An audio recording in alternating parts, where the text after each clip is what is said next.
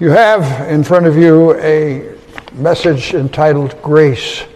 Now, this is part of a series of salvation words, the great salvation words of the New Testament.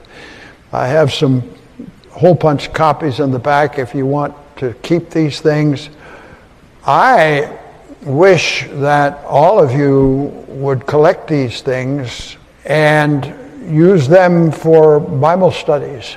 And you think you can't, but you could if you had to. You could if you had to.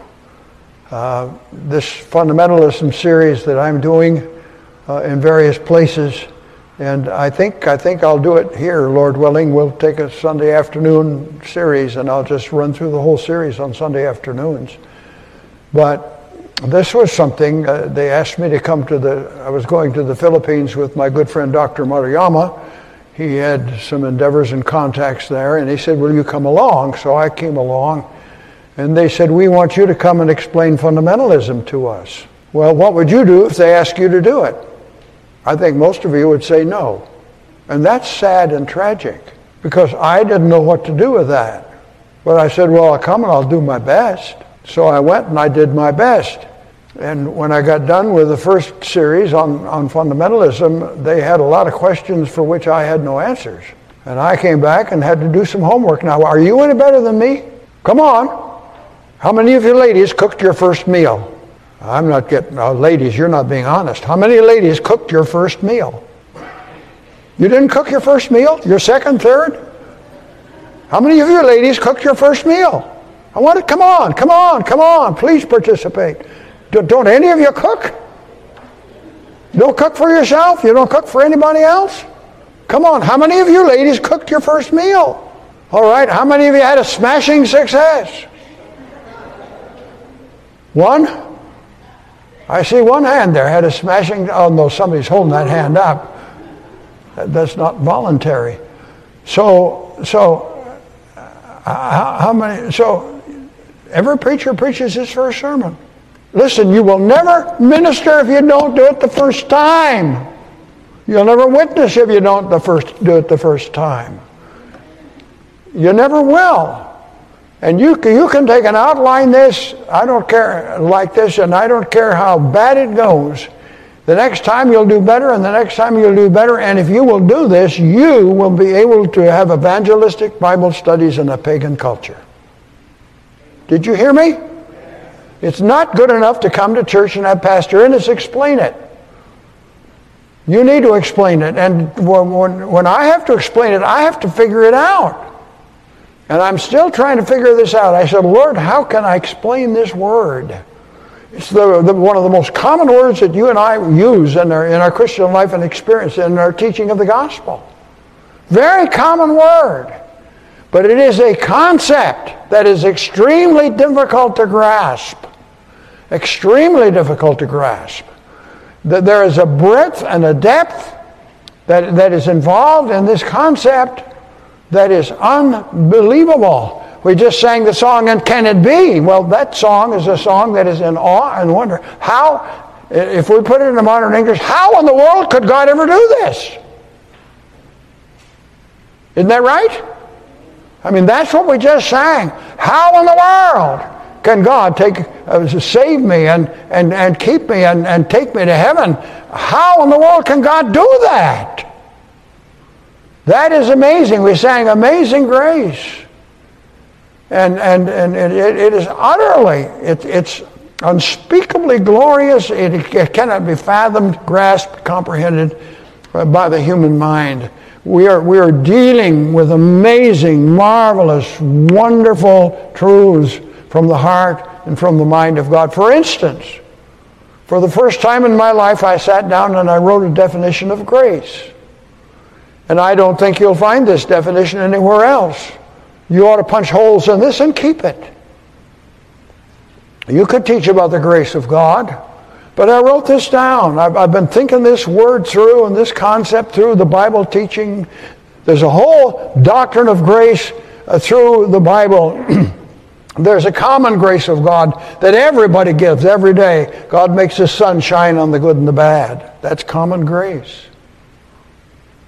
God, God provides food for billions of people around the world. It doesn't matter whether they're saved or lost. That's common grace. But then there's a special kind of grace that is given to those who receive Christ as their Savior. But what is grace? What is grace? Well, will you look at it and, and see, see, see, see if I figured this thing out right? I haven't got it all figured out, but, but grace is a glorious saving virtue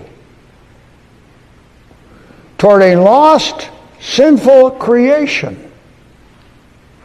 God's salvation involves men, women, it involves the creation itself, which will be recreated. Grace is a glorious saving virtue toward a lost, sinful creation. And this saving virtue flows. Where does it, from where does it come? How do you, what's the source that flows out of the nature, the character, and the heart of God? It is the favor of God poured out freely, joyfully, and superabundantly upon the undeserving. Now, that's the best I can do to give you a definition of grace. I think it's a good one. I think it's a good one. Somebody said grace is undeserved favor. It's more than that.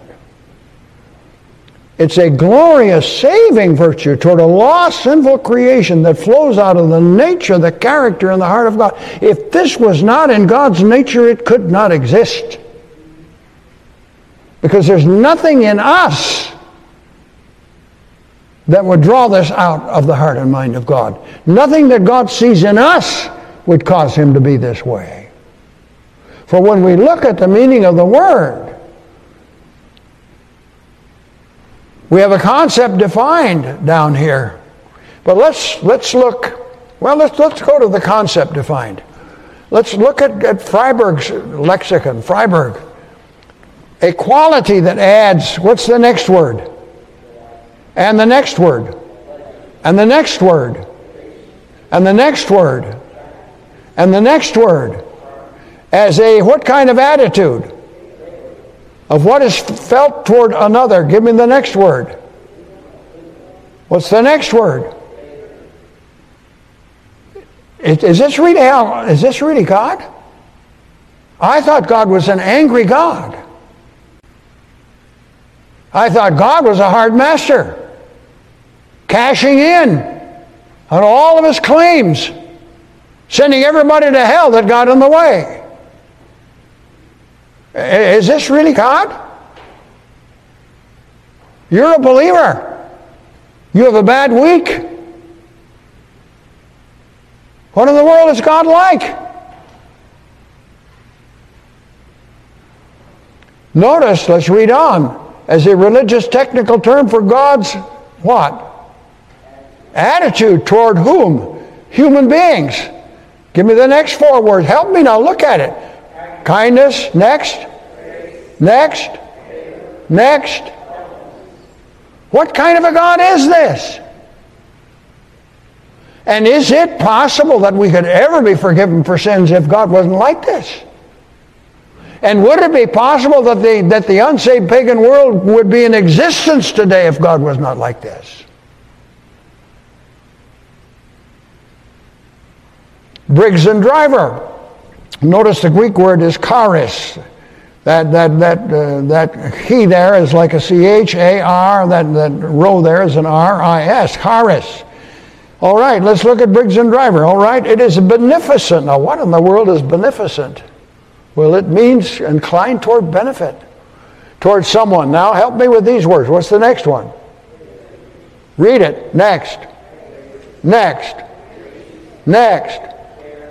And help. The practical application of goodwill, a sign of favor, gracious deed, gift, benefaction, exceptional effect, effect proved by generosity, favor. Now, Thayer, this is, this is his lexicon. Uh, Thayer, by the way, is one of, well, the, the, the next one is the one that has got the theological dictionary. But let's take Thayer. Thayer, what does he say? Properly that which affords what? Oh, what, how does God feel when he saves somebody? How does God feel when he justifies somebody? How does God feel when he forgives your sins and you confess your sins?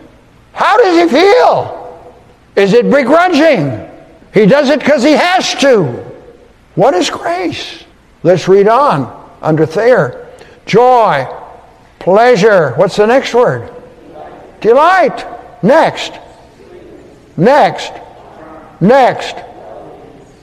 The grace of speech. What is goodwill, loving kindness, favor, in a broad sense, to have favor with one. Charis is used of the kindness of a master toward his inferiors or servants, and so especially of God toward men. All right, let's take the Theological Dictionary of the New Testament.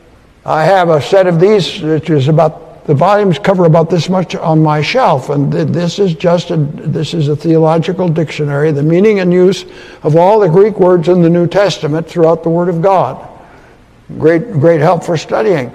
All right? So, so take a look now, because this is important. We're going to find out what, what was the root, what was the root concept that grace captured. What, what's the root meaning of this thing, okay? It's from Theological Dictionary, from Chairo, which means what? To rejoice. Oh, oh, oh. When God has grace towards sinners, He's rejoicing in doing good things for sinners. It makes His heart glad when a sinner opens up his way so that God can bless him. How does God feel when you mess it up and you go back to Him and you open your mouth wide so He can bless you? How does God feel? For the next week, He's going to hold a grudge, right? What does that say? What's the root? Rejoice. This is the heart of God. This is the mind of God. Rejoice. As a phenomenon or feeling, joy is a culmination of being that raises no problems or issues as such. Wow. He's not going to let anything get in the way of pouring out His goodness upon your life if it can be done justly. Nothing will get in the way. What covers the problem with our sins when we confess them? If we walk in the light as He is in the light, we have fellowship one with another, and the blood of Jesus Christ, God's Son, does what? Cleanses us from what? Some sins. All sin. So the work of the cross, we'll find out later in this outline, that's the ground on which God can do this. God has made a way where He can take these things out of the way and bless us because I assume he wants to. If you want to do something very badly, what will you do to make it possible? I said very badly. How far will you go? If you want it very badly, you'll do almost anything. This is the heart and mind of God. Jesus didn't die because he had to. Jesus died because his death was in the heart and mind of God. That's where it came out of the heart and mind of God. He didn't die to get us in trouble, He died to get us out of trouble. Can I repeat that? Jesus did not die to get us into trouble with God, He died to get us out of trouble with God.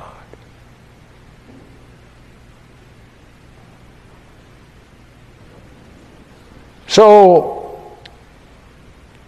Let's go back to theological dictionary. Let's start at the beginning. A phenomenon, a phenom, phenomenon or feeling joy is a culmination of being that raises no issues as such, that strains beyond itself. Chairo means to rejoice, to be merry. Chairo serves as a morning greeting. Chara means rejoicing, joy, merriness. What is in the heart and mind of God. What is the source of God's favor and blessing in your life? What is the source of that?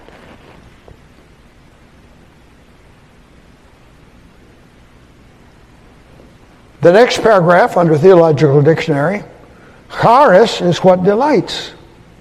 It may be a state causing or accompanying joy. It is a joyous being or charm, the element of delightful or delight in the beautiful, the favor shown by what is pleasing in it. A, as a mood, charis means sympathy or kindness with reference to the pleasure that is caused. In certain expressions, the idea of thanks is brought out. Okay, that's grace. That's what it means. That's what it means. Who's, who's God? Who's God? This is his nature. Notice in the definition. I said that this flows out of the nature and the character of God. This is what he is. John said God is love. Not God is loving, God is by nature and character one who at all costs pours himself into others and gives life and blessing to others and serves others as a slave. And Jesus, being God, dying for our sins. That is his nature to do that kind of thing. He did not do it because somebody challenged him. He did not do it because the devil made an issue of it. It is his nature to do this and to be this way. May I suggest that this kind of a God ought to be loved, thanked, praised, worshiped? Come on. Come on. Come on. We love him because he first loved us. And the grace of God ultimately flows out of the love of God. And the love of God is that attribute of God by which He is eternally moved to communicate Himself to man. What a God. Now let's go back to the top of the, up, up, farther up the page, if we might. The word is used in the main in two ways. It's used theologically in some other ways, but in the main, it's used two ways. Number one, in regard to salvation. You know Ephesians 2 8. How can you explain that God would rescue you from the judgment of your sins. What in the world would motivate God to do that? Let me ask the question what in the world does God get out of it? But a life that continues to stay in a mess and need his help and grace and blessing. What does God get out of this? God gets joy and rejoicing and blessing out of it because of his own nature. That's his nature. By grace, you're saved through faith not out. It doesn't originate within. Nothing within yourself produces this. Literally, from God, of God, it is a gift. Not of works, lest any man should boast. It's the gift of God. That explains grace. Grace is a gift. It is a gift. How in the world could you buy this? What would it mean to God? What does it mean to God when we come to God and we think we can buy our way out of our sinfulness and our sinful condition? How in the world do we think that it's possible for us to put our good works on one side of the scale and expect that God's going to be impressed with that? Won't work. Again, Romans 6.23 defines it further. The wages of sin is death. Now, the word wage here is payment. It's something you get paid for something that you do. Sin pays wages. The wages that sin pays is death. And in the Word of God, very quickly, I'll just gloss over this, but in the Word of God, there are three kinds of death that result because of sin. Uh, the first kind of death that results because of sin is spiritual death. The second kind is physical death. And the third kind is eternal death. The wages of sin is death. But the gift of God, New American Standard says free gift. Why does it say free gift? Because the word gift here is the word grace, charisma. It's the product of grace. It's gifted to us freely. The freely gifted to us grace of God is eternal life through Jesus Christ our Lord. And the word is used also in regard to all of life and its needs. God is able once in a while to make some grace abound toward you. Huh? God is able to make a little bit of grace or the grace you deserve. What does it say?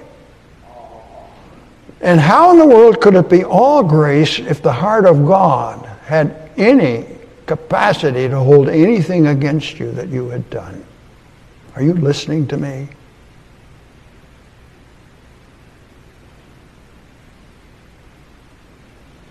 Wow.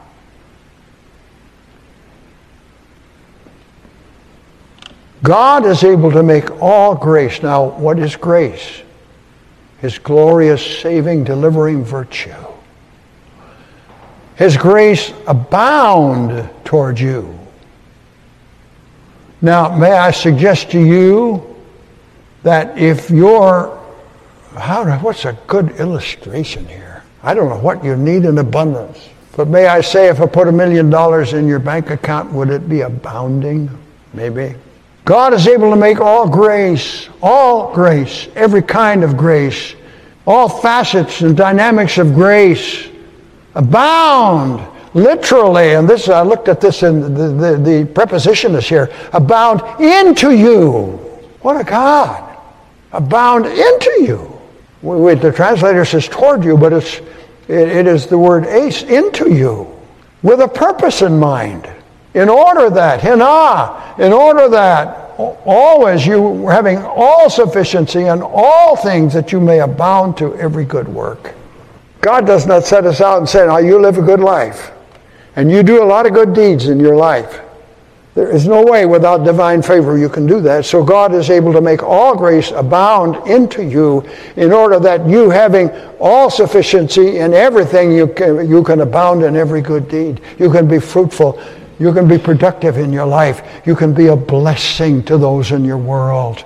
I sat down with this word and this subject and I said, how in the world? You can't plummet the depths of this word. You can't fake. There's no way that our minds, as corrupted as they are by sin, there's no way we can grasp the wonder of this. We can get a glimpse of it. We can get a glimpse of it. But we can't grasp the fullness of it. Absolutely amazing. Now, the concept we've had, and we want to look at the condition defined. How is this possible for God to do this? And as, as a young Christian for years, I tried to figure this thing out. Galatians 2.20, will you all, well, I've got perfect passive in there. Can you, can you uh, pass, can you pass it up? Will you quote with me Galatians 2.20 as I've got it in your notes there and leave out that perfect passive. You see where that is in, in brackets? Just leave that out, okay? Will you quote this verse with me? I have been crucified with Christ. Stop. How many of you feel like you've been crucified with Christ? Well, I know it. I don't know if I've ever felt like it. I feel like more like I haven't been crucified and still need to be. I've been crucified with Christ. Boy, I labored over that.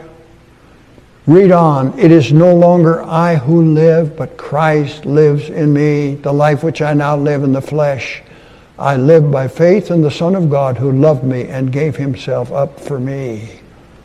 I, and this is a perfect passive, so let, let, me, um, let me not forget that part of my notes. Are you okay with an English lesson in the middle of the afternoon? And by the way, after that last, after that offertory, I thought you had to burp the organ. Um, but but we, we're here. We need to burp right now. But Literally, perfect passive is this I am having been crucified with Christ. It's something that happens and continues on in its effect. I am having been crucified with Christ. It, it, it, starts with my salvation and it never ends. This is a state in which I live as a believer. I am having been crucified with Christ. You say, now how in the world can God overlook all the nonsense in my life? And I think you live at that address. Yes or no? Well, three honest people in the congregation. We all live it. And how in the world can God put up with us? And how can the grace of God, how can God make all grace abound toward us? The mess we're in, how can He do this? I am having been crucified with Christ. That's the condition. And that being true, there is nothing that can stand in the way of his reaching out to you in your life in undeserved favor and blessing. And he won't let it. Not as I understand what the word means. The note under this is apart from the work of the cross of our Lord Jesus, the blessings of grace could not and would not be available to us. Now, we have songs we never sing here. Somebody find the hymn number on this. In the cross of Christ I glory. What's the hymn number on that? Paul said, God forbid that I should glory save in the cross of my Lord Jesus Christ, by whom the world is crucified unto me and I unto the world. Huh? 311? 311. There's just some wonderful hymns in here, and nobody ever sings them because, because they don't know how precious and how wonderful and how key, the, and how key these truths are. In the cross of Christ I glory, towering o'er the wrecks of time. All the light of sacred story gathers round its head sublime. When the woes of life o'ertake me, hopes deceive, fears annoy, never shall the cross forsake me. That, that makes the grace of God available. Lo, it glows with what? Peace and joy. When the sun of bliss is beaming light and love upon my way from the cross, the radiant screaming, streaming adds new luster to the day. Above all the good things, there's nothing as good and glorious as the work of the cross. Bane and blessing, pain and pleasure by the cross are sanctified. Peace is there that knows no measure. Joys that through all time abide. The work of the cross of Jesus Christ. It ought to be precious to our hearts. We ought to value it. We ought to treasure it. But most people know nothing of it. Am I right? Am I correct? We don't understand the value of it. All of my standing, I am having been crucified with Christ. He took the sinner and everything he couldn't accept. And in an eternal, infinite act of divine judgment, he, he cleaned my clock. He put me to eternal judgment in a moment of time in His Son, Jesus Christ, upon the cross. And I was baptized to verify that fact publicly. It's the cross of Christ. And that makes the grace of God totally available. It gives God the option of being gracious toward me when there is nothing in my life that says he should because that is what he is. And the work of cross says the work of the cross says he can do it. Why has god been good so good to you and me? It's not because of how well we've performed. Huh? Huh? It's the work of jesus christ on the cross. All right i've given you this outline before so i shall not labor long on it but the grace of god cannot be earned it's the free gift, it's the charisma of God through Jesus Christ. Grace and works are totally incompatible. And note the note there God is never in debt to man. He is only, and I love this because if he was in debt to man, we would all be in trouble. He is only in debt to his own nature and to his own word. Underline that, make special note of that, learn that. God will be in debt to no man. It doesn't matter. I've served God for how many years as a pastor? 61 years now. God is not in debt to me. I have given away nothing that He has not first given me in these 61 years. He is not a debtor to me. He's not a debtor to you.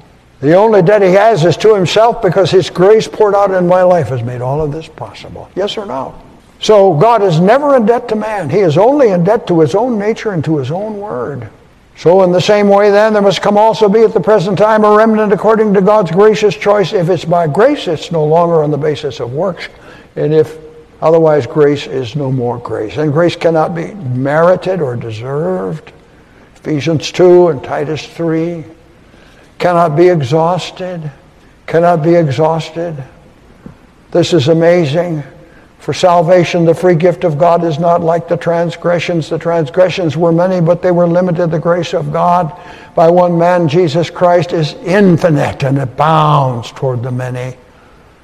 We just quoted 2 Corinthians 9. We looked at that. In 2 Corinthians 12, wonderful, wonderful verse. My grace will help you in time of need. You're not reading the notes. This was a test and you just flunked. My grace will help you in time of need. Help me. My grace is sufficient. My grace is sufficient for thee. My strength is perfected. It's completed in weakness. Really, the word is power, dunamis. The word strength there is dunamis. It's divine power. Power is perfected. It's completed.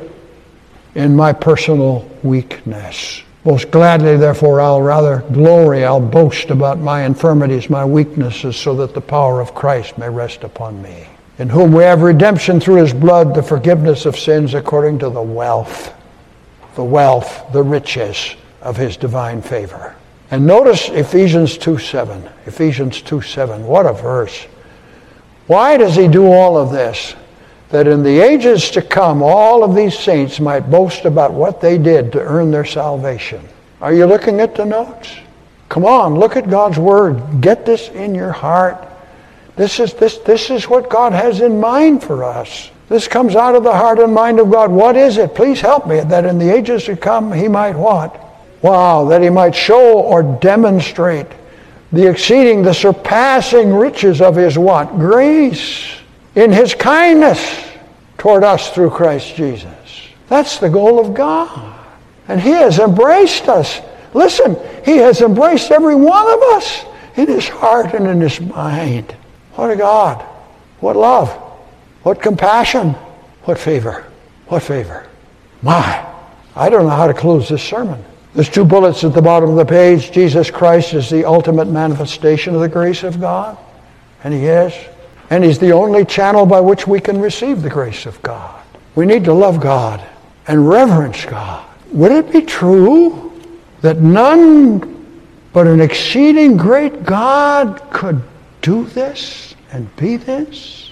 We need to live in awe of God. This is a day when all so called worship has become casual in our churches. How in the world can you be casual about this? What an awesome, wonderful God. Why don't we sing together 122? 122. Marvelous grace of our loving Lord. Grace that exceeds our sin and our guilt. Yonder on Calvary's mount outpoured, there where the blood of the Lamb was spilt. This is hymn number two, 122. Let me find it in the book here. Pastor Kelly will lead us. Just an absolutely amazing song. 122. Do you love God? Is he precious to you? Can you can, listen, listen, hear me, hear me. Can you trust a God like this? How much can you trust him? How much can you? We talked this morning about faith and endurance. How much can you trust a God like this. Let's stand together and let's sing it to the Lord and let's give our lives fresh anew to God. Now may the Lord encourage your hearts and every time as I'm reading through God's Word, just about every time I see that word grace, I substitute two words for it divine favor. Divine favor. Grace to you and peace from God, divine favor and blessedness and compassion from God our Father and our Lord Jesus Christ. What in the world is in the heart of God? How could God love us like that? Woo! Amen. May the Lord encourage your hearts. Love Him. Love Him. Praise Him. Have confidence in Him. Trust Him. Trust Him. Father, by the Spirit of God, seal these truths through our hearts, we pray. In Jesus' name. Amen. God bless you as you go.